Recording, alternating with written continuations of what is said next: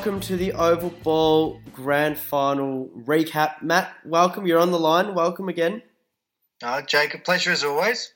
What do you make of it? It, it was a, a day where the sun was out and there were plenty of stories heading into the game, which we'll get into. But uh, yeah, what do you make of it sitting at, at the end of the game, at the end of the day? What are your thoughts? I think it was my third gra- favourite grand final of all time, uh, Jacob. what are the number one and two? What's number one and two? Um, 1954, uh, the year the Dogs won, oh, and 2016, the, the, also the year the Dogs won. And why? Uh, but apart from apart from that, uh, th- that grand final of the weekend was my third favourite of all time. For a particular reason? Um, I just thought it had everything that I wanted to see. it did feel like that, didn't it? In the first quarter. Yeah, I think I don't know whether I said this last week, um, but certainly I've, I've I've thought it, and I've said it to a couple of people. I think the grand final on the weekend was a game of football versus the AFL, and I think we got to see football win. Yeah, yeah. That look, that's fair. I mean, I guess that story with and those theories about the Giants and what kind of foot the AFL have in their door. Um, that's going to go on forever, I think, because I, I still believe that, and we've heard things that they have a clear vision for the Giants to be successful. And I don't have too many worries with that. That's where I think you and I are on different pages with. I don't think that's much of an issue because you need that to happen to create, create you know, to give them a real chance. But I said to you right before we started this episode, Matt, you're going in, I, you know, I even I put my first ever multi, Matt. I put my first ever multi on. I, I placed an actual bet on um on the game through Sportsbet, um, and I thought, you know what, this is going to favour the Giants. I can see Richmond stumbling you know, they're the favourites for a reason, but, you know, the Giants have got this belief. But then, even after Cameron kicked that first goal and just that first quarter when it was only two goals in it, that's when it occurred to me that we have a clear heavyweight champ, a clear team that, that they are the best, no matter what you know, their record at the G and how they've given all those games. I'm not going to bang on about the fact they got seven home games or seven G games in a row because it's not the time to do it. But no matter it doesn't matter about that and them getting all the players back at the right time. They are the best team in the comp, and they have they've been the best team for three years. So um, it was just it just they emphasised that on the day in quite an emphatic fashion, and it was led by one D Martin, and um, thought Prestia got a roll on, and someone by the name of Marlion Pickett, you know, jumped in at one point, which is we'll get into that in, in a bit. But what was the clear difference in the end for you between the Giants and Richmond? The clear difference uh, wasn't even on Saturday for me. Um, didn't wasn't wasn't anything to do with the game at all. It actually took place on Tuesday. That was where the difference was, and it was when um, Richmond ruled out Jack Graham. Now I think I said this last week. Again, I, I just I have a habit of referring to points and just harping on about them throughout the season, Jacob. you never, ever, ever play a bloke that's not 100% in the grand final. I mean, obviously, obviously no one's going to be like 100, 100% fit. Yeah. But if, if you've got someone, um, such as in the case of Jack Graham, where you know they're going to be fighting right up until the line to play, mm. don't play them. Yeah. And don't play them.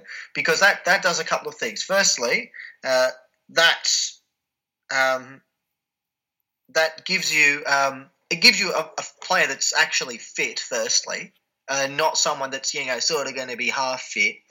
Second, it gives you uh, or it gives the, whoever the replacement is the opportunity to mentally prepare all week.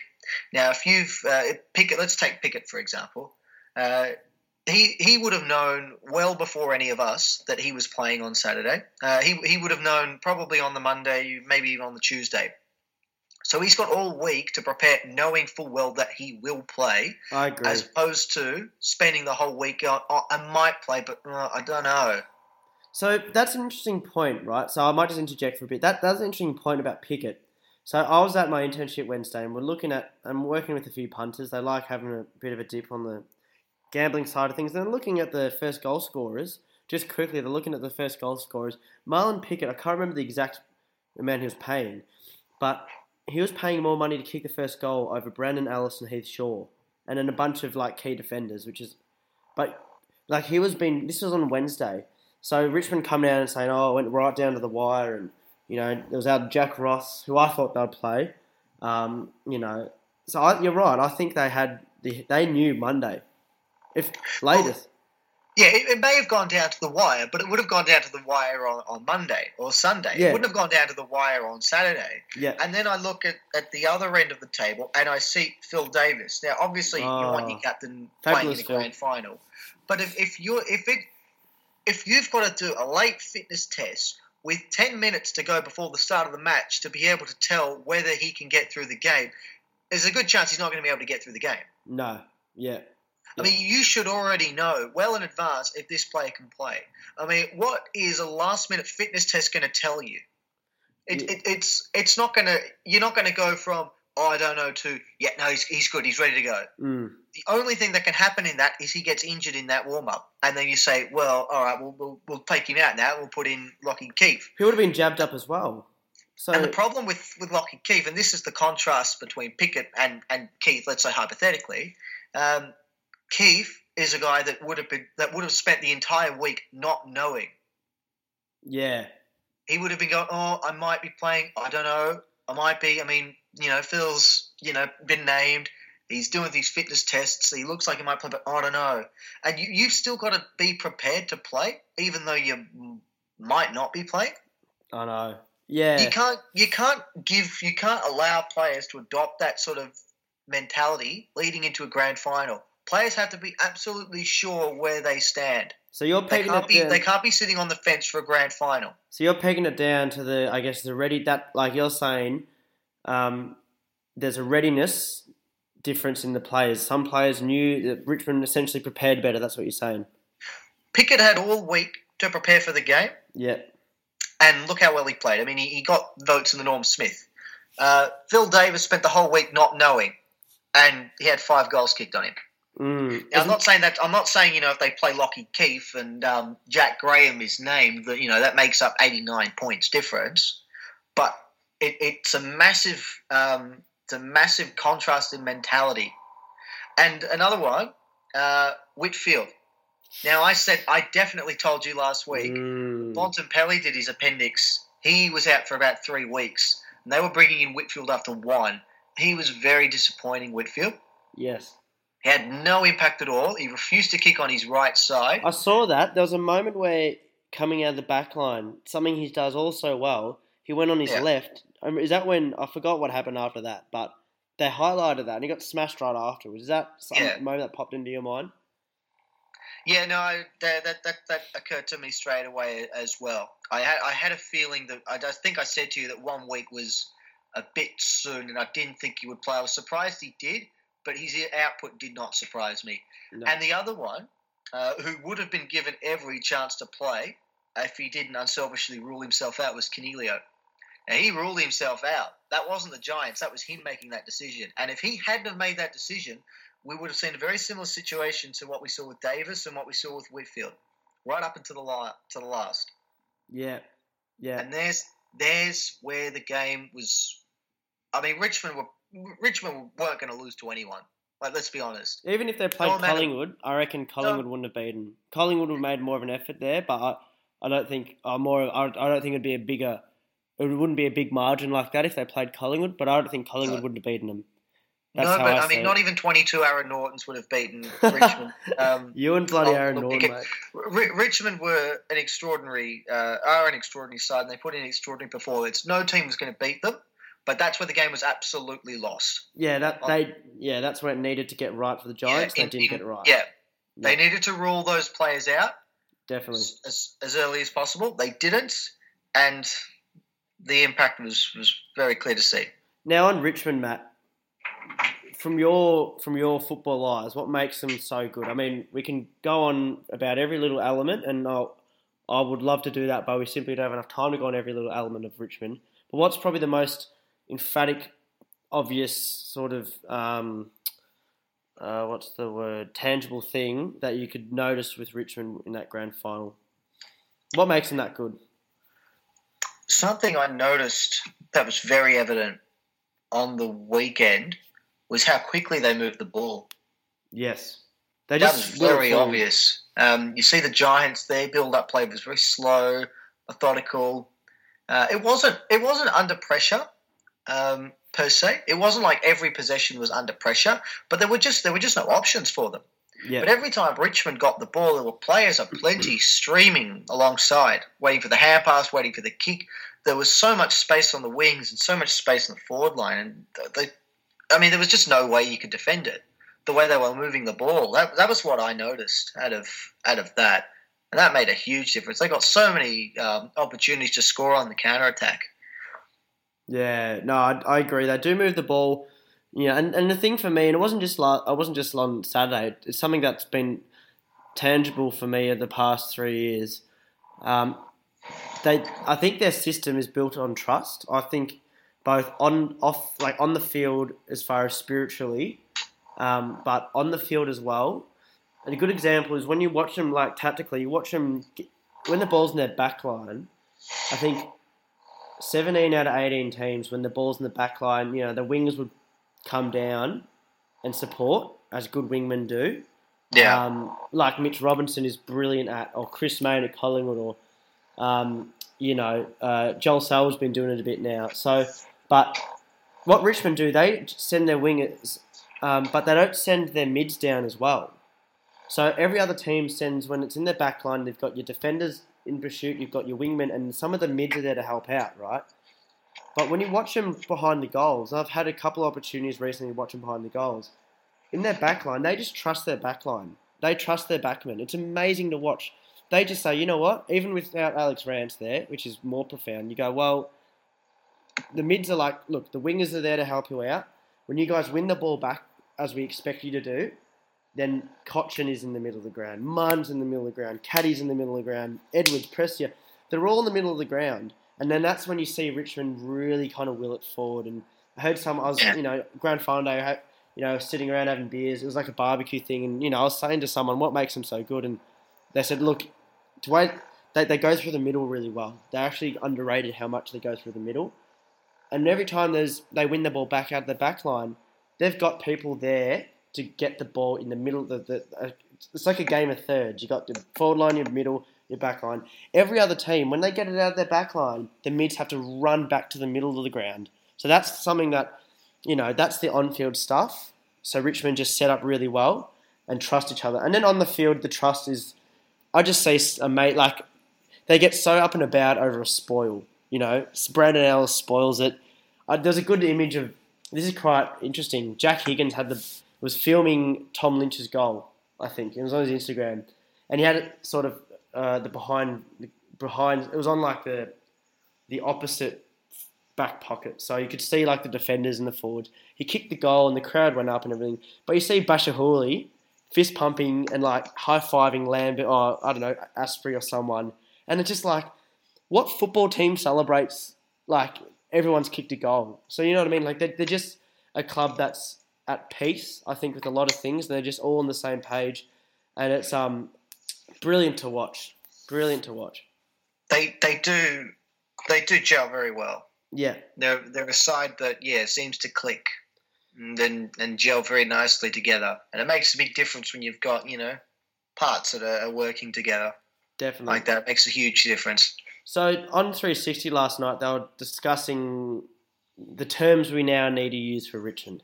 So I think it goes from era to dynasty or dynasty. I don't know. What do you call it? Dynasty, dynasty. I, I'm dynasty. I'm, I'm dynasty. I, I call it a dynasty. I'm gonna be bogan and call it dynasty. So okay. um, apparently, an era is two, dynasty is three and and more. So they're in this era. They've they've got the Richmond era. Will it be a dynasty, or is it too early to even think about that? Are they capable of, like, can they be good enough to go back to back? We all know how hard it is to go back to back. Both our teams haven't have struggled to go back to back in the past. We've we've struggled to go back just at all. Back just full stop. two two in how many ninety odd seasons? Oh jeez. Me back to back is a pipe dream, Jacob. hey, it could happen. You never know. Yeah, But, yeah, good. Um, But what about Richmond? What are you? Are they? Are they that good?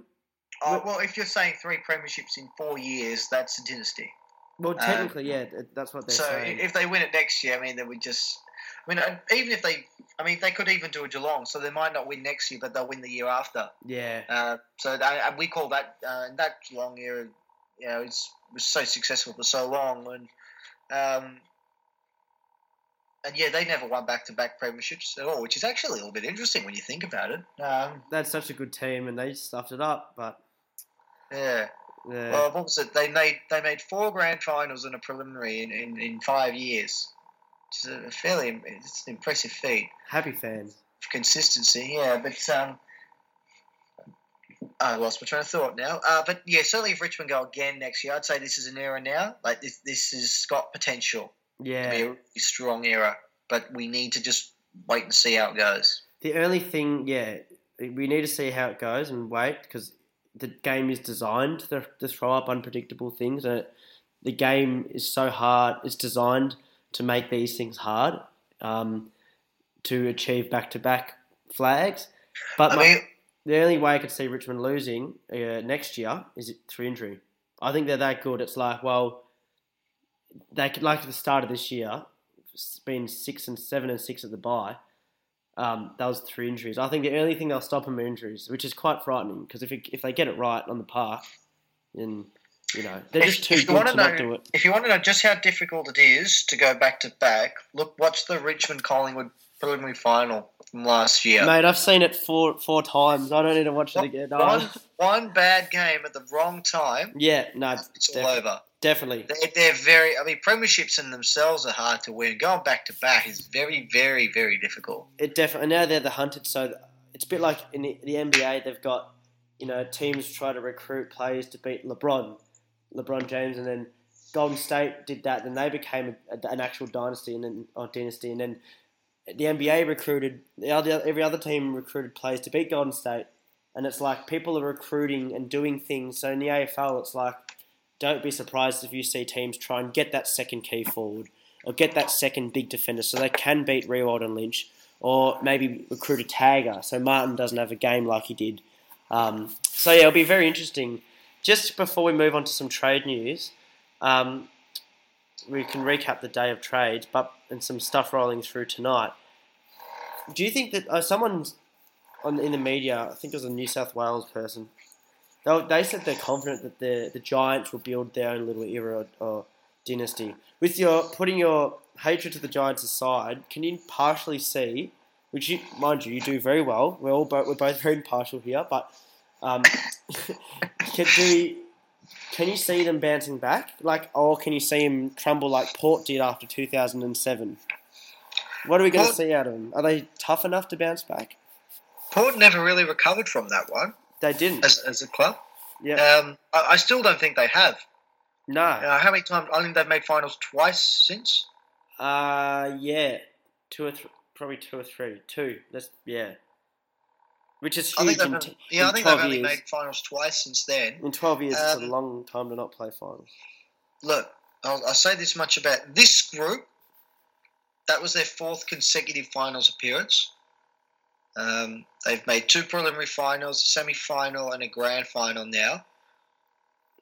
It, it, it gets harder um, the longer you go on. Like with, with a group, with a, with a good enough group, you've probably normally got a window of normally about three years Mm. um, to win a premiership. Like when you're right in the in the zone, I, I'd argue 2016 was probably like they um, they picked a little too early. I reckon. Yeah. I reckon they were before their time.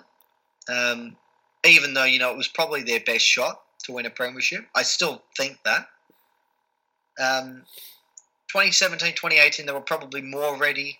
Um, 2019, like I can look. I mean, they finished sixth at the end of the home and away season. The Giants. I mean, say what you want about their finals performance, they still finished sixth. They were And the up sixth until the finals, Yeah. they weren't a very convincing sixth side. No. Yeah. Um, no. it, was, it was very different to the Bulldogs a couple of years ago. I think the Bulldogs finished seventh, but they still won 15 games, which, Yeah. you know, uh, this year would be enough to get them into the top four easy. Mm. Um, but this was a, this was a different different sort of side. I, I, I'm starting to think that the wheel is, is turning a bit in the wrong direction for the Giants.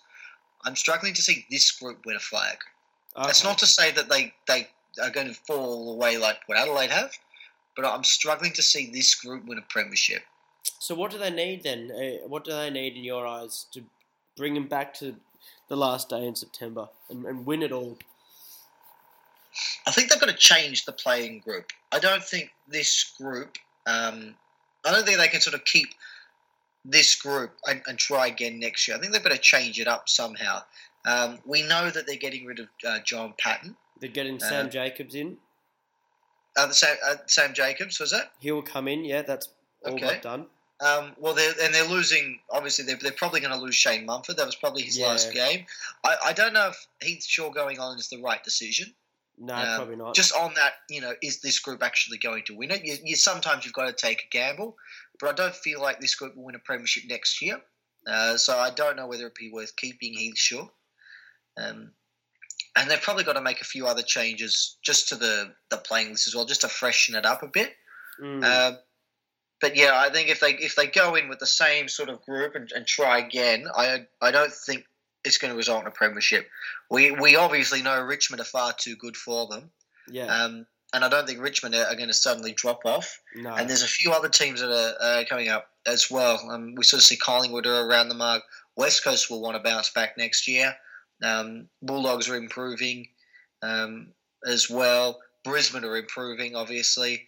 Um, and then there's a couple of other teams down the bottom of the ladder that, you know, um, started to rise slightly. Carlton, uh, Melbourne will have a point to prove. Sydney will have a point to prove. Um, but then there were and a couple of other sides. I don't know. I mean, it's not to say that like Melbourne and Sydney will win the premiership next year, but there'll be more competition. Yeah. And the older the group gets, um, or in terms of uh, the amount of time they actually spend with each other rather than their average age, I think it gets harder to continue to find that motivation to go on. Interesting. When you know you've you know you make a prelim and then you make another prelim and and then you know you make a semi final and then you make it to a grand final and you get belted. It just gets harder to say right. Well, next year's going to be the year. Next year's going to be the year. Sort of stuff. Yeah, it's um. It'll be interesting to see how you know. I guess all eyes will be on the Giants and Melbourne, which is something that we'll touch on on a later date. But so that was the grand final. We'll just touch on before we go on some really important trade news out of the day. Um, for me, the one that stood out was Hugh Greenwood, which is huge for the Gold Coast. Hugh Greenwood, the ex uh, basketballer, I think he's 25 or 27, I don't know. He's a mature age player uh, from Adelaide Crows, um, um, on baller. Is requested to go to the Gold Coast. Is this the right move for the, the Gold Coast Suns, knowing that they need to start winning quite quickly? I feel like we say the same thing about every fringe 22 player or every player on the fringe of the best 22. Yeah. We look at them all and go, he'd be a good fit for Gold Coast. I think we do that a lot. Yeah. Uh, Anyone would be a good fit for the Gold Coast. That's the thing. Yeah, I think he's. I think he's not a bad player. I, I don't know though. It's always difficult to tell because I've said that in the past with players at the Gold Coast. Yeah. That I think they'll be a good fit and I think they'll do well. And they don't really have the impact that I was expecting. A big rumor, a big rumor coming out as well is um, Brad Crouch to the Suns. There's potentially going to be a 700 plus offer on the table for Brad Crouch. So he's, I think he's 24 years old. I'm just going to confirm that. He's had an injury-ridden career with the Crows. He's played in a in a grand final. Um, is that too much? Is this Brad? Matt or Brad? Did you say Brad? Is that is that too much Brad. for Brad? He's actually yeah, he's 25. I wouldn't be asking the question if it's the right player. I'd be asking the question if it's the right leader, because I think that's what they need more than more than good players. Yeah. They've got they've got all the young talent under the sun at the moment. If you'll pardon the pun there, I didn't mean that. Um, yeah. They need to keep them and they, um, I mean, they, they need you know players that are going to set the example, lead the way, and, and build a culture uh, that's going to want to convince those younger players to stay. Much like what Brisbane have done with Luke Hodge. Now they went after Shaun Burgoyne, and, and, and that didn't work. They've got to try someone else though. They can't just sort of say, "Oh well, you know, Burgoyne or bust." They've got to go after someone else, mm. someone who's going to lead the way and and help build a culture that will want or that will you know um, be set up so that young players go there and want to stay there. Yeah, And exactly. it's very difficult to do, but they, they've they've got to keep at it. And I'd be prioritising that over bringing in, you know, players that are on the fringes of um, other clubs' best twenty twos. Yeah, and then oh, they also got their big priority package, um, which is enormous, really. Uh, the draft picks. Outrageous. Do you think it's enough? And do you think it's the right call? I, I personally believe. And look, I don't know. I know I've heard things about Matthew Rowell and An- Noah Anderson and how Matthew Rowell, in the eyes of some, currently is better than Sam Walsh is at, at his age. So, like, that's an opinion of the recruiters. Ne- next year's draft crop is always better. yeah, Jacob. It's yeah. always better, isn't it? It's something we got to be, we got to avoid, I guess, the that the hype because you never know when they get to AFL level.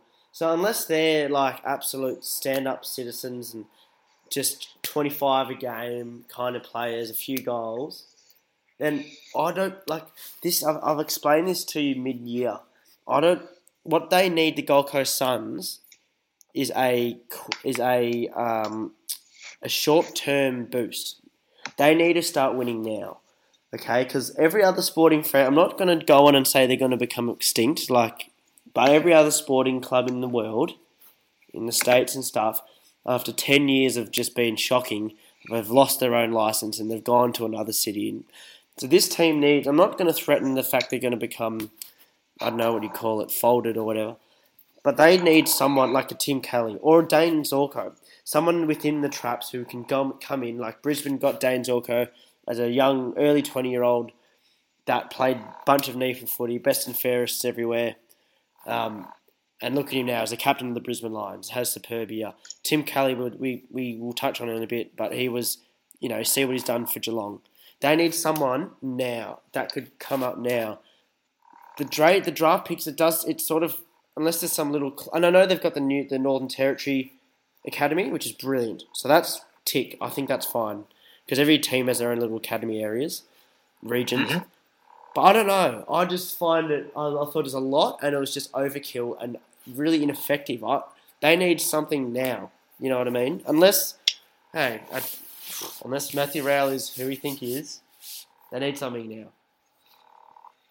I will say this about the Gold Coast: if it doesn't work out like this, then that's that's got to be it. Surely Tassie.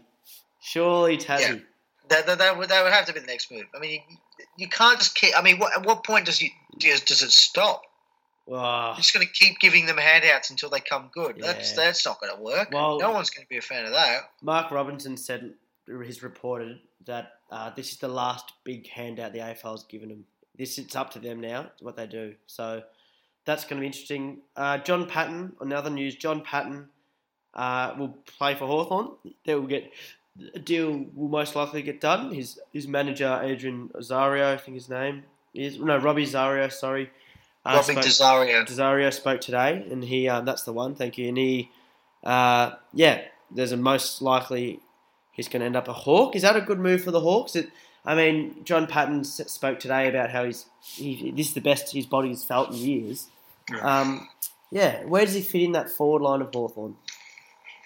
Does Well, they've got to find someone to replace Jarryd Roughead, I, I suppose. I mean, it's not a like for like replacement, but it's still a key tool in the forward line. Yep. Um, take a bit of the heat off Gunston, off Bruce.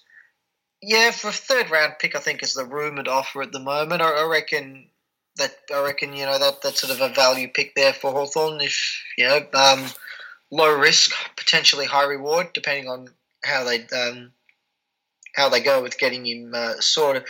Well, coming back from three knee reconstructions is, is very difficult, though. It's not like the Tom Scully one.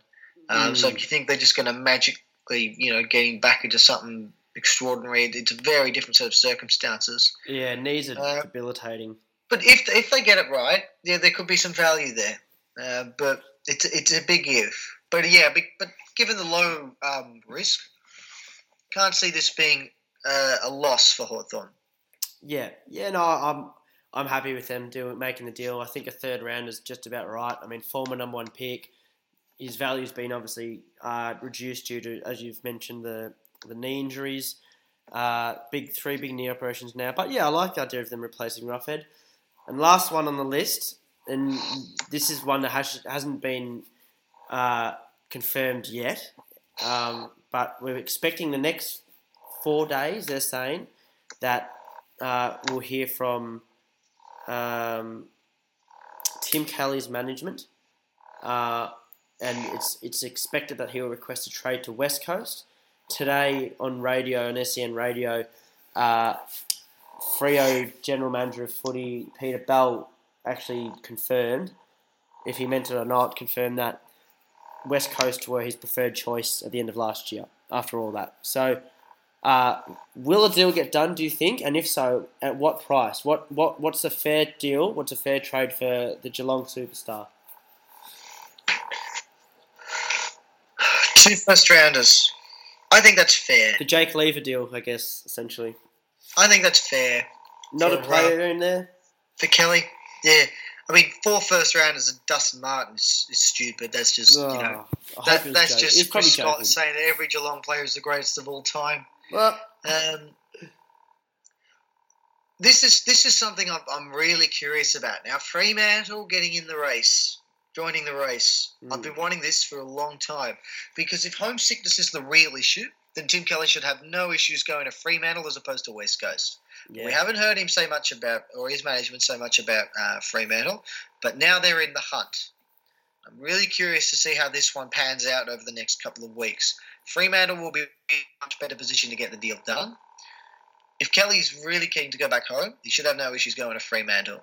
But that's just my opinion on that one. If it's really homesickness, it shouldn't matter which Yeah. Perth club he plays for. Yeah, definitely. And uh, if I was Justin Longmuir, who, first of all, congrats from the Overball boys, congratulations, Justin. I'm sure is listening, as everyone does listen to the podcast. I'm sure is listening. Yeah. Congratulations. But, um, really highly regarded the Pies. Uh, responsible for the, the defensive setup that held Collingwood in good stead over the past few years. If I was Justin Longmuir, though, I'd be on the phone. I'd be on the phone with Tim Kelly, his management. Do what you can. If I was Peter Bell, throw the kit caboodle at him because he's he's a player. Like he's the guy and the guy that I'd say would go to the Gold Coast and transform things. He's that good. I've been lucky enough to see him live a few times this year. He's, he's just and for Fremantle, he'd be he'd fit in so well in that. You know, we think Mundy's on the way out, so it'd be so good to see him and you know Nat Fyfe, a healthy Stephen Hill probably. Um, then you got the young guys and Cerra and and Brayshaw. I think could be brilliant. But look, first two rounders sounds about fair. Uh, before we go though, I just thought of one more person, Joe Daniher. This is just a big merry-go-round.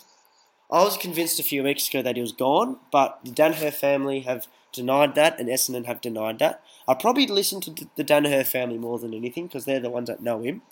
Um, so, yeah, and the Tom Papley deal, a lot of that hinges on what happens with Daniher. So essentially, Papley walks, Daniher, and if, if Sydney think they can get Daniher, they'll let Papley walk. If they can't get Daniher, they're going to hold Papley to the contract. That's what I'm hearing. He's still got four years left.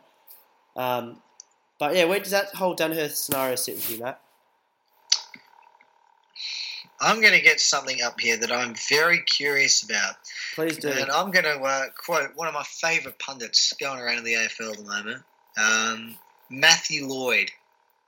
Yeah. Just going to just to have a, a little talk about. He was very uh, strong today, Matthew- Lloyd. Is this a quote from today? Mi- Mr. Mr. One Eye himself, because Lloydie. he, he spoke about uh, he spoke about Jamie Elliott today, actually on the radio, saying that he wouldn't offer uh, Elliott more than two years, given the issues he's had with injuries over the past couple of years. Mm. um, since the start of the start of 2018. He didn't play any of 2018, and he missed a chunk of 2019. Although he's saying about Joe Daniher uh, that Sydney or, or that Sydney should be forced to give up two first round draft picks for him. They are different injuries, though. They are different Huh? sort of different sort of injuries. I guess Different that, do you think injuries, but, but injuries nonetheless. Now, in the last two seasons, um, Daniher has played 11 games. So he played seven games last year, and he, he played uh, four games this year. Jamie Elliott, and bear in mind, he didn't even play a game in 2018. Since the start of last year, he's played in 16 games. yeah, yeah. So, No, so yeah. yeah, you can say they're different injuries, but I say that's uh, Matthew Lloyd um, wearing a bit of the wearing a little bit of the Essendon colours and uh, not actually looking things looking at things logically here. Lloydie. Um, I know he's a, I know he's a big fan of his Bombers, and he, and he you know, and he, he's a bit like Chris Scott. Everyone's the greatest to have ever played, uh, especially especially himself. Oh, Um, but I, I just I don't I don't know whether he's looking at that one logically. I just think that's a bit interesting. Um, just with Daniher though, he's not worth two top ten or first round picks. He's worth a late first rounder at most. At mm, most, He's a good player, but he's not a great player. Um, I wouldn't be yeah I wouldn't be offering too much. yeah. To, a late first rounder at most. Yeah, I reckon a late first Given the- rounder. given um, the look, you know what he could still be a fifty goal a season forward, mind you. In in what seven seasons he has only done it once, um, kicked fifty goals or more. Um, for such a hyped up player, you'd, you'd probably expect that he might have done it a couple of times by now. Yeah. Um, but you know, uh, given his injury issues and, and his upside, I'd say late first rounder should get that one done. Yeah, late I'd first be, I would good. still be. I would actually be more inclined to take a punt on Jamie Elliott though, if I were looking around. Yeah, as a Pies man, I'm praying he stays, but guess the that's the business of footy. Now I want to know your favourite moment back to the grand final, and I'll finally let you go. What which is what's your what's your favourite moment watching the grand final? What was it? Was it the Pickett blind turn? Was it the Pickett goal? Was it the Riewoldt having a day out? Was it Edwards bump? What was it? Hutchins tackle Mumford. Uh, I, I think I have to say the Pickett goal. Yeah, that's mine I think well. that's. I think that's one of the. I think it's the second greatest grand final moment in history. Um, apart from Lance Franklin getting taken down in the middle of the ground by a guy with a broken back. I think the Heath Shaw ta- Heath Shaw smother was in that top. Uh, Smother. top four. Anyone can do that. Not the way he did, mate. Mor- Morris did. Morris put on a smother as well with a broken back. So yeah. uh, Heath Shaw's got a broken mind and he did the smother. So anyway, but no, the Pickett goal is very. It's just um, it it, it just it, it's it put the icing on what a, an amazing story of a cake, didn't it? It was just sensational. It was, yeah, no, it was- yeah, um, terrific debut. One, one of the, the greatest of all time. I don't know. I'd put it on par with John Coleman's debut, where he kicked twelve goals. Yeah, that's a pretty fair first day. I mean, they if someone came out and kicked twelve goals on debut now, I think I think Marlion Pickett's uh, performance would be pushed aside very very quickly. Yeah, sorry, Um, Marlion. You've, you've uh, that that'll be very stiff if that happened to him. Yeah, so, sorry, Harlan, you had a great first game in a grand final, but you know, twelve goals on debut over here. Is that Um, Gordon Coventry or John? Who was it? Or John Coleman. John Coleman. Twelve goals on debut. It's a record. Bloody hell! If I had to kick twelve goals, mate, I'd retire. But um, 12, 12 goals in the game. Yeah, he, he did all right, didn't he? yeah. Hey, thanks heaps for today, mate. We're going to get you back throughout the trade period, and we'll do an episode throughout there. Um, I look but forward to it. sensational as always, and what a grand final it was. So thanks, mate. See yeah.